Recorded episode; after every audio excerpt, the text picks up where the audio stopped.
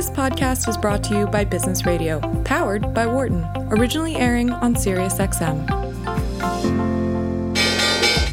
Welcome to our Behind the Markets podcast. I'm your host, Jeremy Schwartz. Alongside Wharton Finance Professor Jeremy Siegel, we tackle the latest market trends every week on Business Radio, powered by the Wharton School, SiriusXM, Channel 132. Our guest consists of experts like the world's leading authority on long-term economic growth, Bob Gordon. We will continue to see jobs created rather than destroyed. Former chair of the Federal Reserve, Janet Yellen. I mean, I don't think either of us ever expected that we would live through a financial crisis. Or even the head of the Digital India Foundation, Arvind Gupta. The reason that people are talking about India is massive digitization and financial inclusion that we have done over the last couple of years. Enjoy this week's show. Welcome to Behind the Markets here in Business Radio, powered by the Wharton School. I'm your host, Jeremy Schwartz, Global Head of Research at WisdomTree. My co host is Wharton Finance Professor Jeremy Siegel, author of Stocks for Long Run and The Future for Investors. Please note I'm registered representative Foreside Fund Services. Professor Siegel is a senior advisor to WisdomTree. Our discussion is not tied to the offer or sale of investment products and the views of our guests are their own and not those of WisdomTree affiliates. We're going to have a really interesting show. We're going to get the Professor Siegel's commentary. We had the jobs report. We've got robust markets. Professor, how are you looking at things? Uh, yeah, so uh, let's go through some of the important things. Uh, employment was a little on the weak side, a little, you know, uh, payroll a little below estimate. Unemployment actually continued to move down, though, six, seven. As as I've said for months, everything, all these reports are rear view mirror, and to understand the markets, you got to go into a, a forward mirror. Um, and uh, again, we're going through a dark tunnel now, but the light at the other end is getting brighter and brighter in terms of uh, you know the vaccine rolls out. Uh, in addition, we have had movement. We've been talking about this for several weeks. Positive in the direction of uh, a uh, skinny stimulus bill. Um, uh, I, I would say it's definitely over a 50-50 chance now that something will be done. This is a big positive for the market. Uh, we would get through without it, but um, you know, more stimulus there, more money there, just keeps the fire going uh, once uh, the vaccine comes and people uh, return um, to normal. That's a, very, very positive uh, aspect. Um, on the political uh, front, well, we had Chris Waller uh, confirmed by the Fed. As you know, Judy Shelton is is is really not going to get confirmed. Um, Chris Waller is very qualified. I was really disappointed. It was right along party lines. I mean, almost all Democrats voted against him. Uh, he's a very qualified person. Uh, it's not just the Republicans who vote against Democrats. Democrats vote against the Republicans. He, I am very glad he has been uh, confirmed now for a uh, position at uh, at the board. Biden will have another confirmation uh, for that he will make uh, during um, uh, the early stage of his presidency. Uh, we also have a little bit, maybe of a closer race in the Senate. It's four and a half weeks away. It's very important. As we know, there have been some polls that have just come out um, that are um, more favorable for the Democrats, actually show the Democrats leading in both of those races, but it's still four and a half weeks away. There's a tremendous amount of politics going on. Uh, there are Trump lawyers telling people not to vote because it's rigged, which of course would be a disaster for the Republicans. I think the Republicans will get their act together and push that vote through, and we will have at least one of those two, if not both of those, to be Republican and a Republican Senate. But that's not something that's in the bag. It is something clearly that we are watching over the next four weeks. Markets are, of course, um, uh, looking towards the vaccine as they should the reopening trade next year. Uh, we've had strength across the board everywhere uh, in the tech stocks as well as the the reopening stocks. We have the yields uh, now 97 basis points uh, on the uh, ready to break one percent, I believe, uh, on the 10 year, um, which is still unbelievably low, but but it shows you the pressure on yield. As you know, uh, I'm on record as saying we will never see uh, rates as low again on the long term as we did in the middle of, of uh, this year, uh, and that rates will continue to rise through uh, 2020. and in 21. Um, you know, there's so many other things to talk about, but I I think um, those are the highlights. anything on your mind, Jeremy?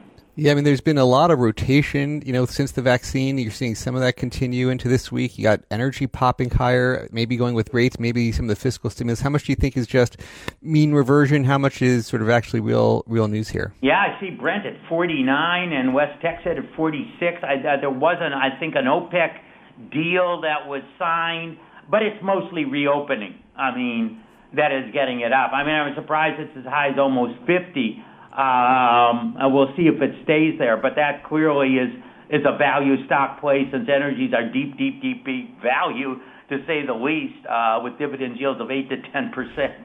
Um, uh, uh, but I'm I'm more looking towards you know many of the other stocks that uh, will benefit from a stronger economy. One should also point out, by the way, if the Dems still do win the two, we will have a bigger infrastructure bill uh, we will have higher taxes, but bigger infrastructure and more spending. Um, I still think the market goes up, although it'll take a little bit of a spill in that case. Anyways, we will continue to update uh, uh, behind the markets uh, over the next four weeks looking uh, at this uh, Senate race.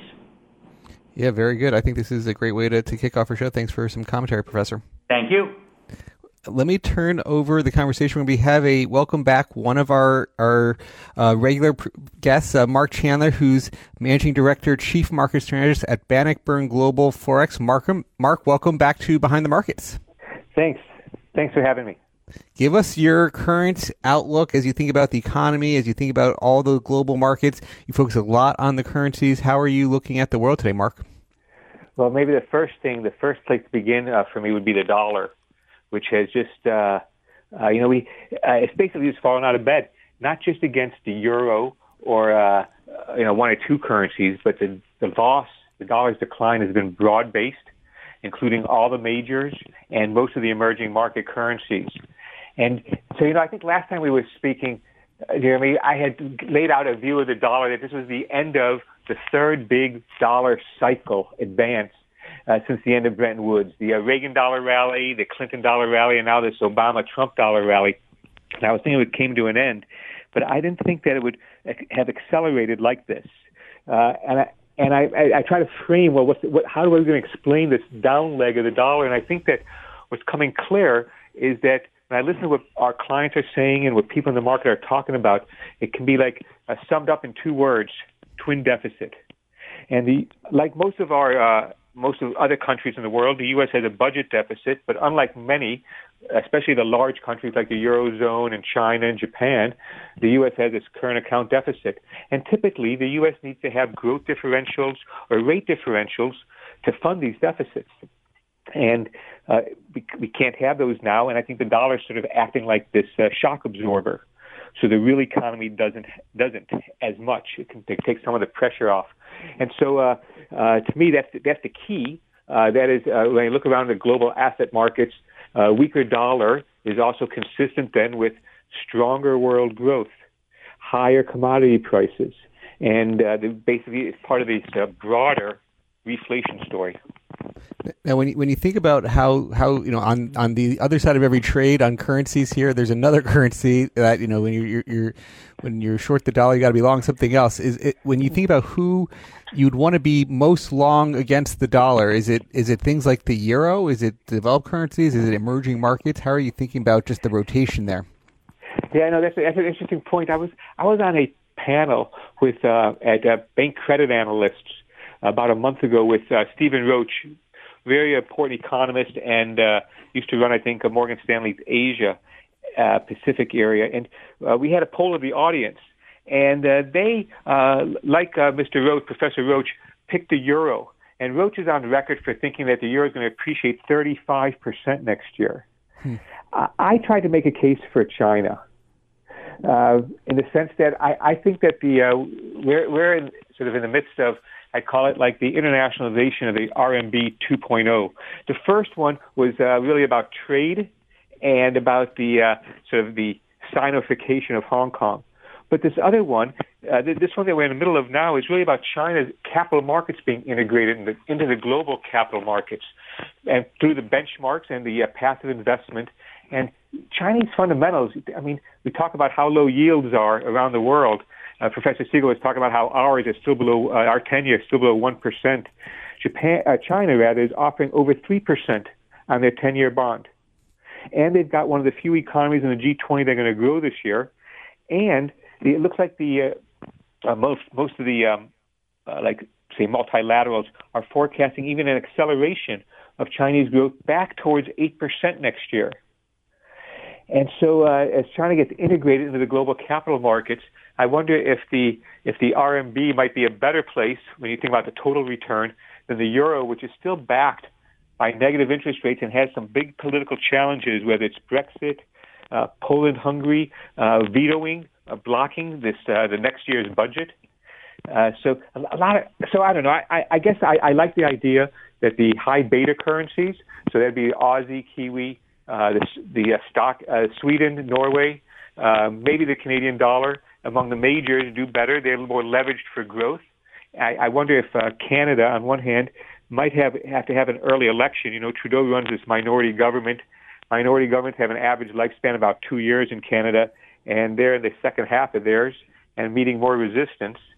Uh, and emerging markets, I'm still impressed with how well Mexico's doing. Uh, it's among the strongest currencies. Our T-bill in the U.S. pays about seven basis points. Mexico's four and a quarter. It's got strong worker remittances coming into Mexico, trade surplus, and uh, this this high yield that's attracting portfolio flows.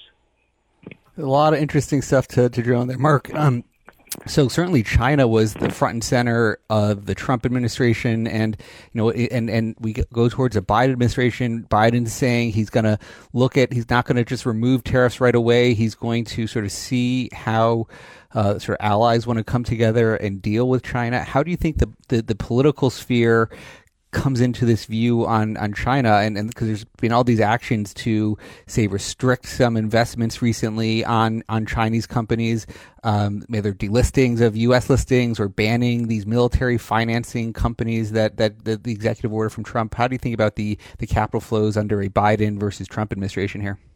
Yeah, no, I think that's important. And I think that, uh, I guess for me, a couple of things. One, I'd say is it seems to me that you know, even though it's, of course, as partisans, we have strong political convictions, strong uh, recognition of differences between Republicans and Democrats.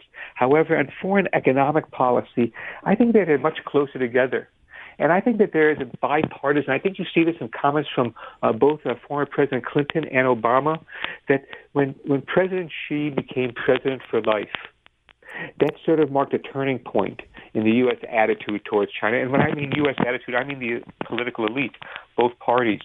And so I think that uh, I think that the difference, I think, as, as you hinted at, was going to be more about tactics. I, I think uh, it's going to be important to watch these capital markets, but just because the U.S. may ban, uh, say, owning, uh, say, uh, today the uh, uh, I think it's the third largest oil company of China was sanctioned because they have military links. Uh, I don't think that would be enough in and of itself given the mobility of capital, uh, to uh, to block China from becoming more integrated. I think what happens is U.S. investors will just uh, not participate in it. Uh, do you see the sort of bond? So, so far, the, the equity investors have included, you know, like an MSCI um, and some of the other major index providers. WisdomTree has included more of the A shares in, in markets. Uh, do you see the bonds as the, the sort of next part of why the capital flows are going to start going to China? Yeah, exactly. Because because one of the things that'll happen next year, but it was announced this year, is that I believe it's the uh, uh, some other bond indexes are have begun including more of China mainland, and China has adjusted some of its rules to make it easier. And that's why I think that ultimately China does allow or is allowing the RMB to strengthen because it knows that if, in order to be integrated into the global capital markets, people like you or I might buy Chinese stocks or bonds anticipating a total return. Given those macro fundamentals, what should the, should the stock market go up? A bond yield, be get attractive bond yields, and you have to have a view on the currency. And I think that if if they purposely devalue the currency or keep it artificially weak, then that will di- discourage global investors, global savers, and global savers like us buying into China now as China's trying to clean up their own like uh, imbalances, domestic imbalances between you know the high debt. You've seen uh, several state-owned enterprises fail this year. And so I, I do think that the integration of both the stock and bond market is important. And of course, uh, uh, bond markets tend, international bond flows tend to be bigger than international equity flows. Yeah, we've had uh, some uh, currency. I've been having discussions with currency strategists who thinks that you know getting Chinese bonds is one of the best investments that people can have for their bond allocations, given the negative real returns you're having in U.S. ten years, the tips being negative real returns. You know, he's looking for more access to direct Chinese bonds to replace his U.S. bonds. So I think that's an interesting uh, interesting conversation there on, on sort of the capital flows to China. I, I want to come back to the developed euro uh, situation where you said Roach has this 30% view. How do you think about the euro? I mean, that as it keeps strengthening, sometimes you get the central bankers there getting worried about the, the pressures that's going to put on the European economy. What, where do you see the euro today? Yeah, no, I, th- I think it's true. You know, the uh, last time the euro came close to this 120 level, uh, we had a flurry of comments from European officials uh, warning about its strength and really its linkages, how a currency's strength is going to just exacerbate the deflationary pressures that Europe is facing. I think it's been four months in a row now they've had negative CPI levels. So, so I, I, I sort of think about the euro like this: that the uh, that the big uh, dollar, the big euro decline began after, the, of course, its peak. Remember, it got to a dollar sixty back uh, in early part of the crisis. Uh, 160 in uh, uh, July, I believe, of 08. And it's been trending lower, more or less, since. And so, what kind of levels should we be looking at on the upside? Well, by getting a, you know, we've been in this range 116, 120, basically four months, and we broke out of it this week. And so, what does this mean? That where could we be going? And so, I'm thinking that 125 is a reasonable level. That's the 2018 high, and that's not so far from where we've been.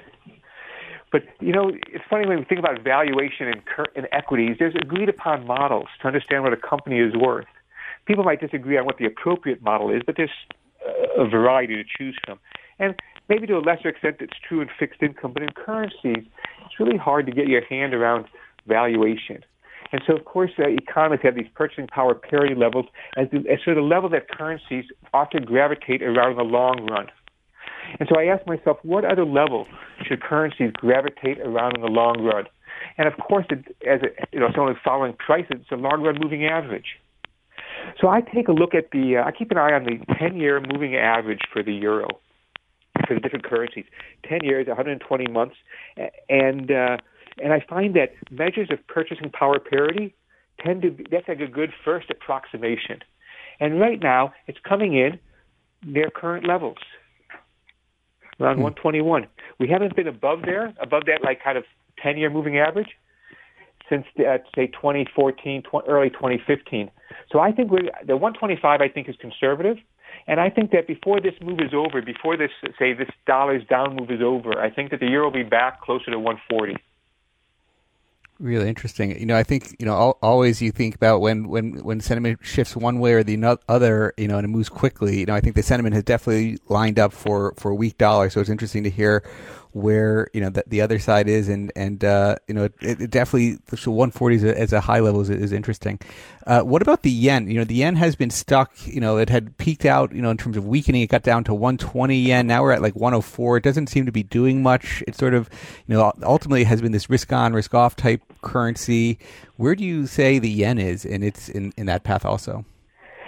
Yeah, so the yen is harder for me to. Uh, as an alternative, so I sort of see the euro as sort of like uh, the UNCOLA, the non-dollar as the second biggest currency by various measures in the world, while the yen is still, uh, I, I find it to be uh, less less important in the world economy and less. Uh, I mean, there's days where you know I, I try to keep uh, almost London hours here on the east coast of the U.S.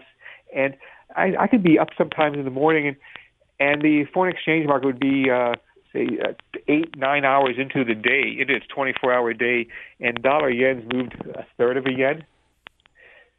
it's still not a, it's still not the kind of currency that I think that you have a, a broad-based participation. So I, I sort of often find dollar yen to be stuck in trading ranges, and, re- and this is the problem I think with a lot of technical analysis and technical tools is that for the last couple of weeks we've been in a one less than a one percent range, say 103.65, 104.65, and when when it seems to me when the dollar yen looks like it's trending, it's often just moving to a new trading range.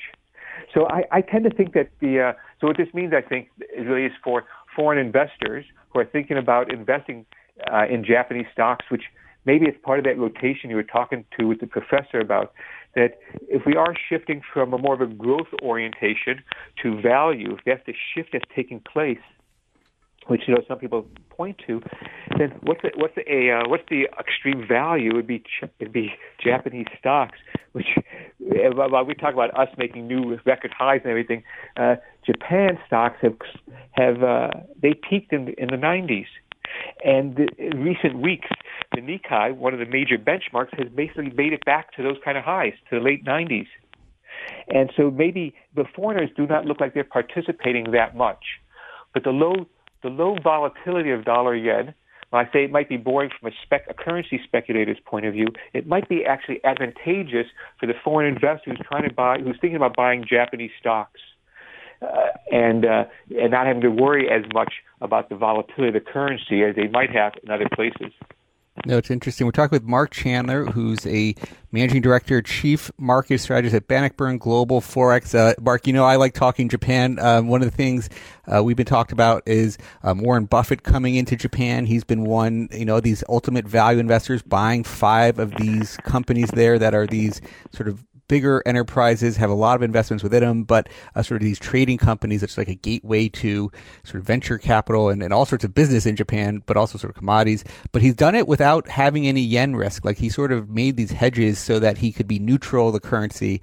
Uh, and so I think it's interesting. You know, if you have a real global growth acceleration, and Japan tends to be a cyclical set of the market. Um, it, it's interesting that Japan is breaking out to these highs since 1991, and and uh, and and the question will be, what about the currency? And uh, you know, I think if there's a global growth acceleration, maybe the yen has some some pressures, but we'll have to see. Yeah, I think that uh, you know, like the the interest in Japan. I think there's always this sort of like the I hope that like one day European stocks outperform the U.S. again. I think that people get caught up on those kind of things. I think the same thing for Japan. That there's this hope that I think Japan, many Japanese companies sell so cheap to book value that there's this hope that uh, like that uh, it's like there's, there's money to be taken from that to, be able to like not just invest in it but actually to earn a good return. And I think we're going through one of those phases now. I, I worry though that on the on the the exchange rate, Japanese officials seem still very sensitive to its movement. So while we while dollar yen had been holding above uh, roughly uh, 104, when it broke below it, in early November, both the Bank of Japan governor and the prime minister, the new prime minister, spoke about within the framework that the G7 and G20 like to frame it, and that was that uh, about how excessive volatility uh, needed to be avoided. Right. And so it was a it was a low step on the escalation ladder, if you will, but the sensitivity of it uh, so early was a bit surprising. So we talked about some of the major markets here between China, Europe, Japan.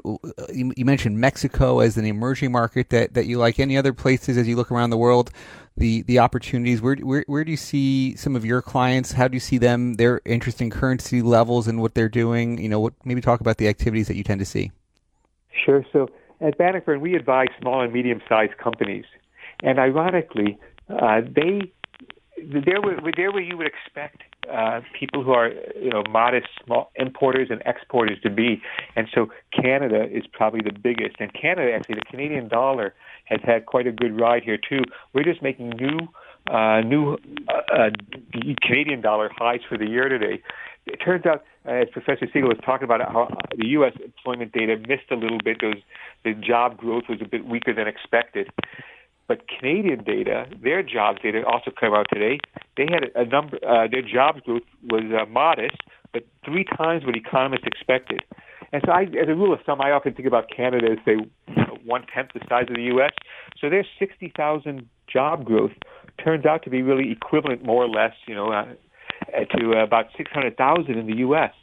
And of course, we missed that terribly.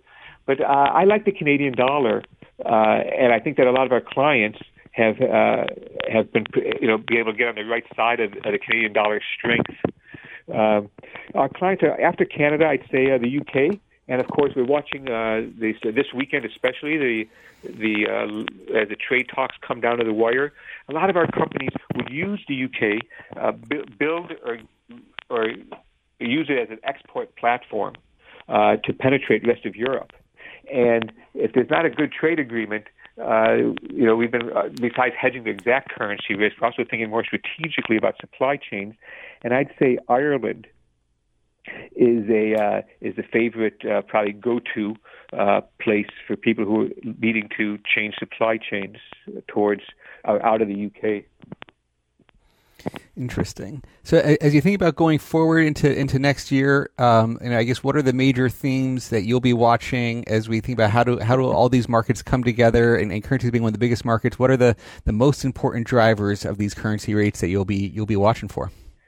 Yeah, that's a good question. I you know I, I'd say there's one meme that seems to be uh, it percolates, you know, uh, every so often, and I think it's percolating now again, and that is uh, rising inflation fears, expectations, or something along those lines. Uh, part of the uh, reflation story. But so I'd say inf- inflation and the fears about, around inflation uh, are, are are important thing, especially as you know as we turn into year. And secondly, I think that I think you, you had it before when you were asking about like Biden and China.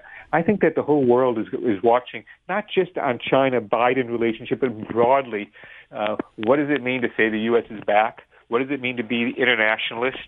Uh, you know, uh, uh, while, while everybody to give Biden a, uh, a sort of a, a bit of a honeymoon period, and, and this kind of relief that we saw from some of our friends and allies about uh, an internationalist, an Atlanticist back in the White House, uh, the Europeans went forward with their tariffs uh, in, uh, and WTO approved on uh, the U.S. for violating, uh, for you know, illegal subsidizing Boeing, and uh, Germany and has seems to be on the verge of announcing that they found a way out of U.S. sanctions for the Nord Stream 2 pipeline. Apparently, they found a, you know the Swiss backed out of it, and I think they found uh, a few Russian ships that could complete it. It'll take them longer. But uh, they're still for, going ahead with these issues, which here too, just like in China, I think there's some bipartisan uh, the U.S. is more bipartisan on some of these issues than maybe it might look like, uh, you know, just reading the headlines of newspapers. So I think that the inflation story, uh, how the U.S. reemerges, the of they say the, the first hundred days of Biden, and then I think the uh, broader investment, broader investment climate shaped by progress with the COVID vaccine. Well, Marc, this has been been a fun conversation as always. Any closing thoughts or any place people should look for staying up up to date with your views? Well, th- thanks. Uh, I, I keep a, uh, a macro blog on Marc to Market. That's Marc with a C. Uh, but uh, no, I, I think that it's, it's a uh, it's been a tough year for everybody. I think uh, many of us, including myself, just amazed by the kind of returns that have happened in the stock market, and even even in the recent weeks, how the stock market's broadened out to include. I mean, I'm watching the Russell 2000 as a broad measure. So I, I think that. Uh, it's, it's the it's the non-economic challenges that seem to be more serious. Well, Marc, thanks for being with us on the program again. Have a good rest of the 2020, and we'll chat with you again in the new year. Thank you. Good luck to everybody. Thanks for listening to the Behind the Markets podcast. If you want to learn more about WisdomTree, visit wisdomtree.com. You can also follow me on Twitter at Jeremy D. Schwartz. I'd like to thank Patty Hall for producing our live program on SiriusXM channel 132 and our podcast producer Daniel Bruno. Join us next week for another edition of the show. For more insight from Business Radio, please visit businessradio.wharton.upenn.edu.